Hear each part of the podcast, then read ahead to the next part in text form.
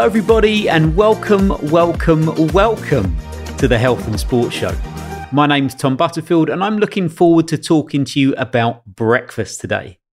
So, we'll start with a little definition of what breakfast is. Breakfast is the first meal of the day eaten in the morning after waking from a night's sleep.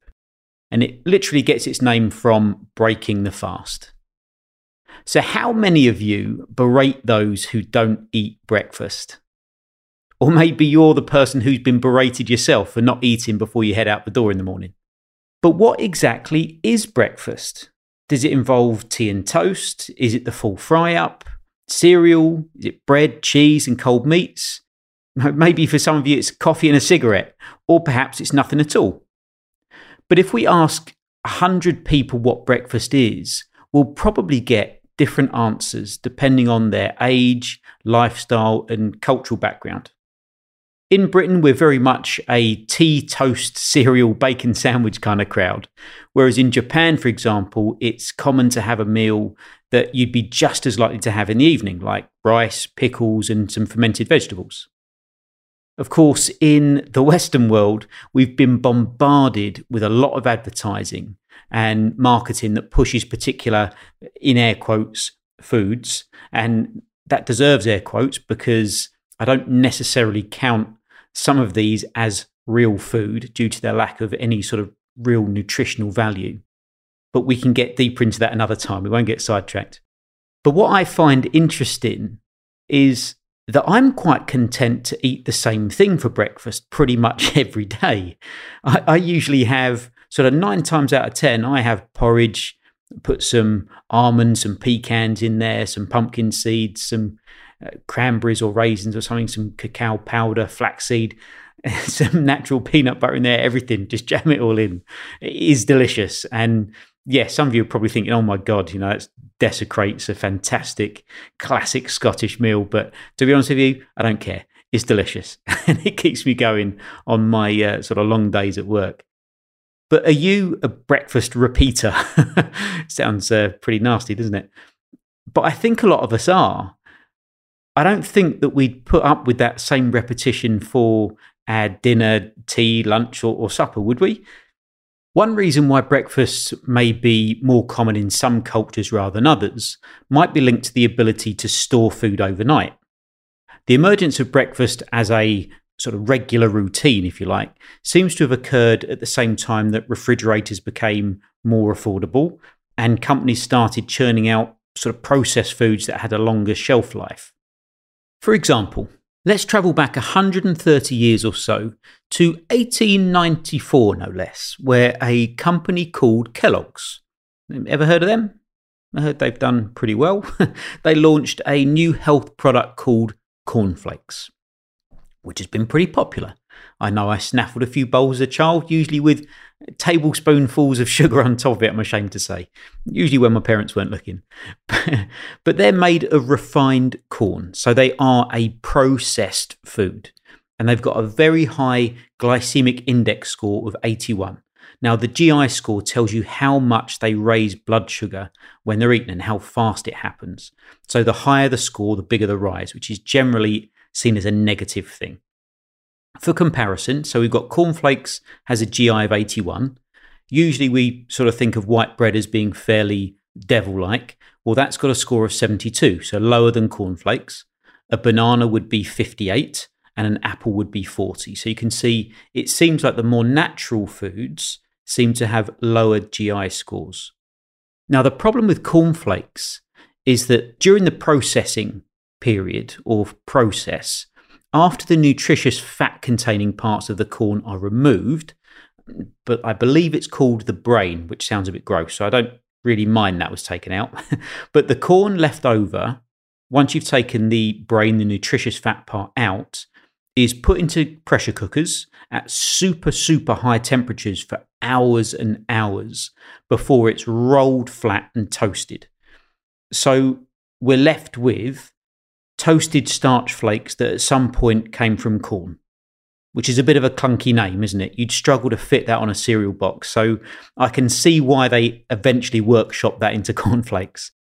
There's barely a trace of any micronutrients, meaning that Mr. and Mrs. Kellogg now have to fortify, again, there's those air quotes again, they have to fortify these starchy flakes with chemicals and vitamins.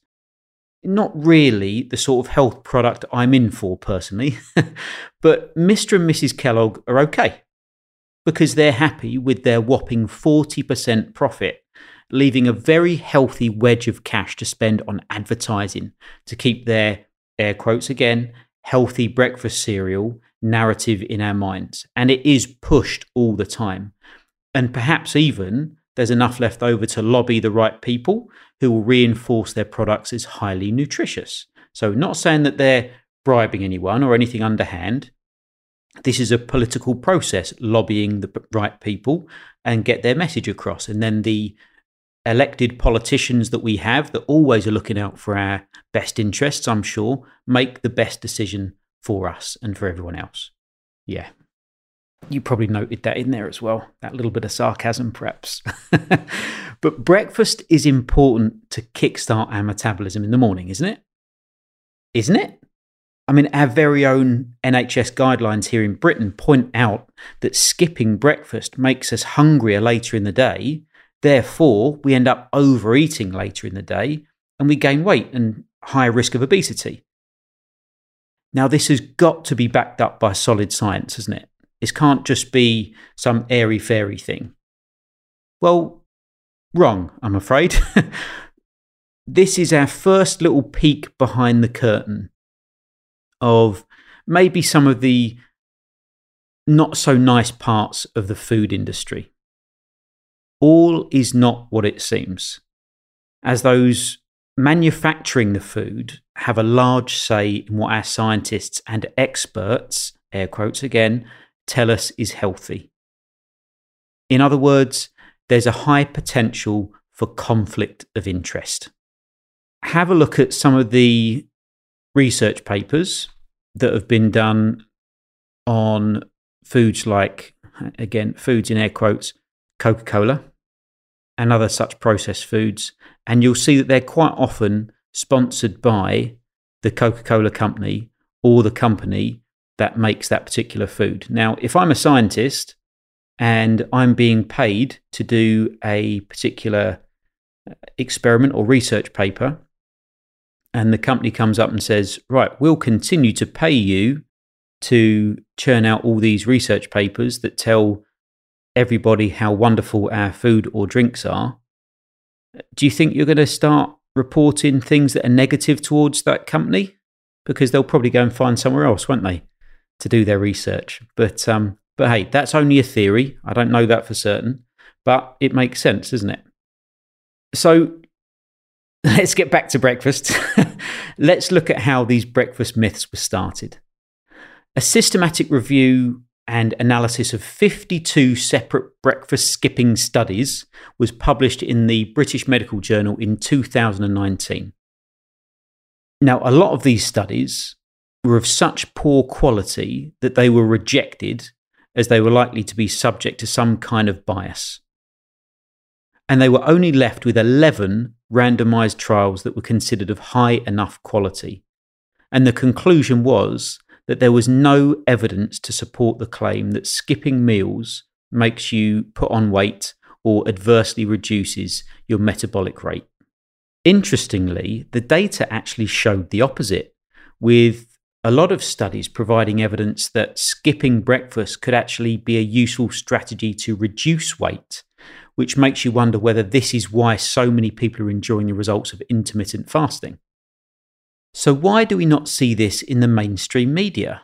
I haven't seen Mr. and Mrs. Kellogg or any of the other cereal producers begging us to skip breakfast for our own health. It's not in certain groups' interest for us to consume less breakfast cereal, for example. Sometimes, as we said before, they can even lobby and potentially have that influence at government levels. But let's have a look at a few other things. Have you ever heard people say that you should eat little and often? Yeah, my hand's up too. Uh, the thought is that this produces lower spikes in insulin as a result of digesting smaller meals, which then lowers the risk of insulin resistance later in life, which could then go on to lead to type 2 diabetes. Well, the good news is that this advice does come from scientific studies of small animals mainly, and a few short term human studies. But there was one study that was so convincing that it changed medical and nutritional thinking and was published in the very well respected New England Journal of Medicine. Over 30 years ago. but it must be good, right? Considering that 30 years ago, when we look at scientific things and, and how things change, 30 years ago is a long time. So it must have been earth shatteringly good to still be considered relevant today. So let's take a look.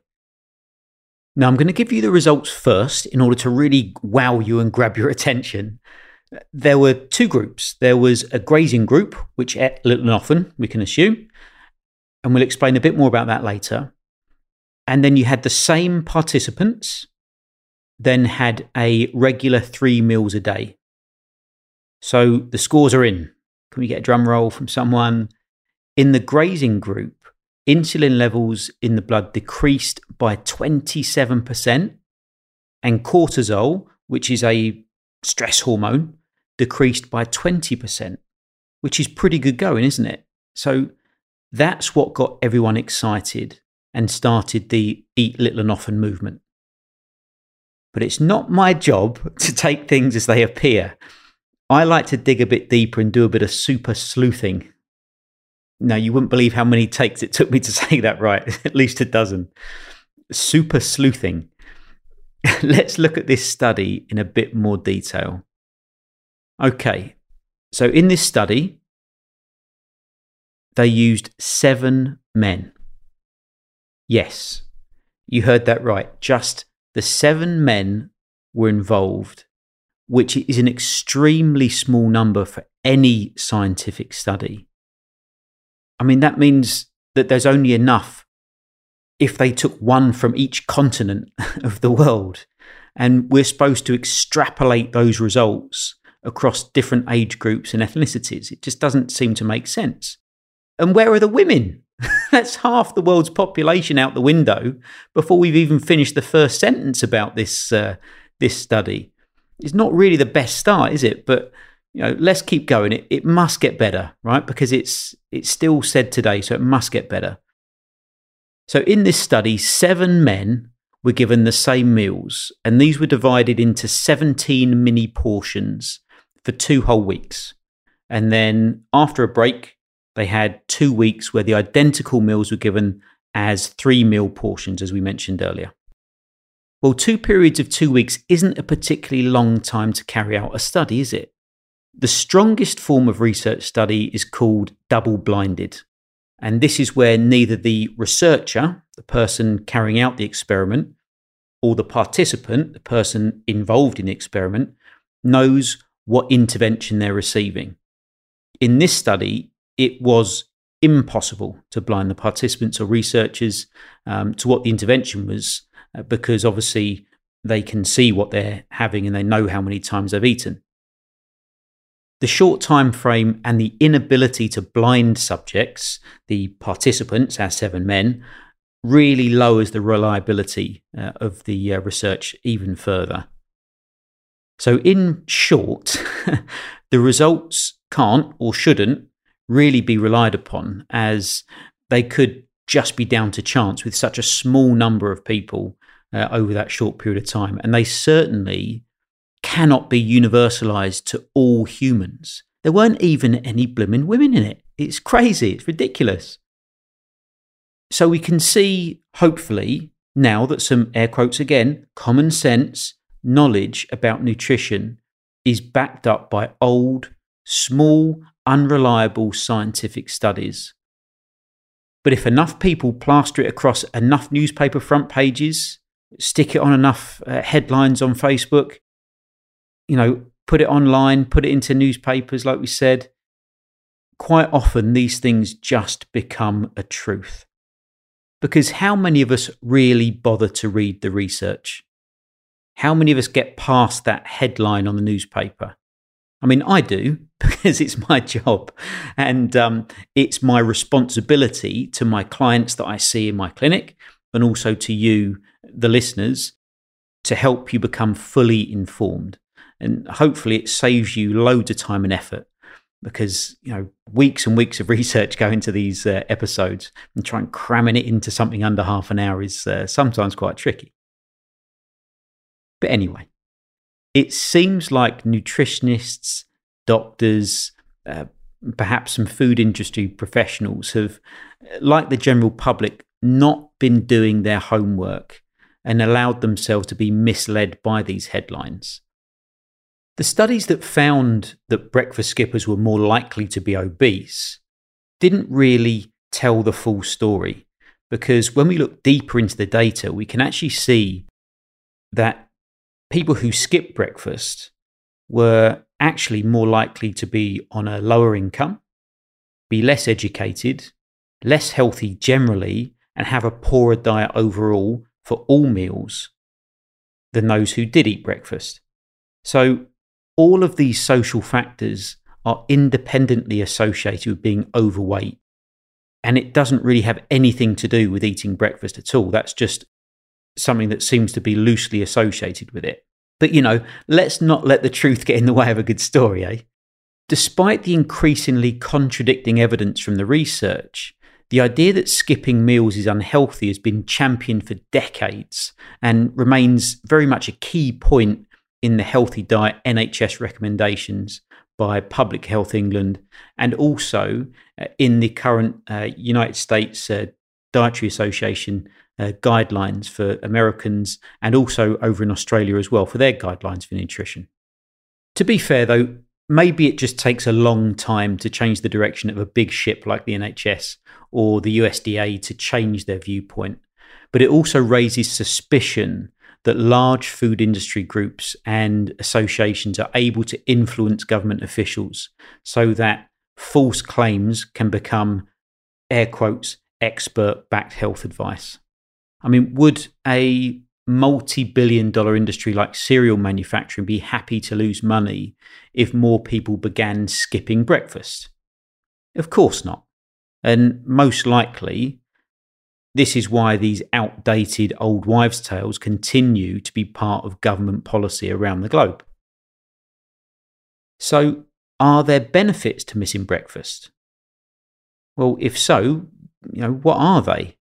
Well, the most likely is that it extends the amount of time that we're in the fasting state. Evidence is building all the time to support that keeping fasting intervals above 12 to 14 hours can actually reduce insulin levels and help some people lose weight. Not everybody, but some, because we're all different, aren't we? Good. Glad you noticed that because we're going to repeat that phrase a lot through this podcast. But let's keep going. Now, if you haven't checked out our episodes on the microbiome, then after you've listened to this episode, do go back and have a listen because there will be a little bit of crossover. Uh, there are some links in the show notes as always for you to follow. But the microbiome is a community of tens of trillions of bacteria, microbes, fungi, viruses, parasites, etc., that live on our skin and inside the tissues and fluids of the digestive tract, all the way from the mouth down to the colon. And some data in research suggests that microbial communities benefit from periods of fasting. After a gap of four to six hours without food, some species start to replicate and feed off the mucus of the gut lining, which is great for us because it actually makes our gut barrier more efficient and healthier. Fasting could also constitute as a rest and relaxation time for our microbiome, allowing them to sort of put their feet up and recover, resulting in them functioning more efficiently to help maintain our gut health. And we mustn't forget also that breakfast helps people concentrate better. Hands up those who have told their children they must eat breakfast so they can do better in the classroom. Yeah, my hands up. I did say that in the past, guilty. But evidence for this is anecdotal at best. Some independent reviews have looked at lots of studies performed in this area and have found them to be of unbelievably poor quality. So there's no strong scientific evidence to favour forcing children to eat breakfast if they're otherwise well nourished in other meals of the day. Some cereal and porridge manufacturers have suggested that rates of breakfast dodgers are increasing to, air quotes again, dangerous levels of nearly 50% in the UK. Now, is this dangerous to health or is this dangerous to their profit margins? I wonder. So, I'm a porridge guy, so I'm on the fence with this one. And if any of these porridge companies do want to sponsor the show, they can. That's fine. uh, just get in contact, that's fine. So, once again, as is the case with almost everything to do with health and well-being, there is no one size fits all when it comes to the question of if and when you should actually eat breakfast. It certainly won't harm you if you give it a miss every now and again if you don't feel hungry. And as with most things in your life, if you're not sure, test it. You know, go without breakfast for a day or two and see how you feel. If you feel awful, then go back to your old routine or change what you're eating. I mean, that's allowed, isn't it? You know, we, we can make informed decisions about our own health and lifestyle, can't we? You know, my son isn't that fussed about food in the morning, but my wife would literally fall over in the street if she didn't have a decent breakfast. So, breakfast is an important meal to her, but that's certainly not going to be the case for everyone. But thank you for listening. Uh, remember to rate, review, and share the show with a friend or family member. And you can check us out on YouTube and contact us if you've got any ideas about future content. All the links and contact details will be in the show notes below. But until then, take care and we'll see you in the next show. Bye bye.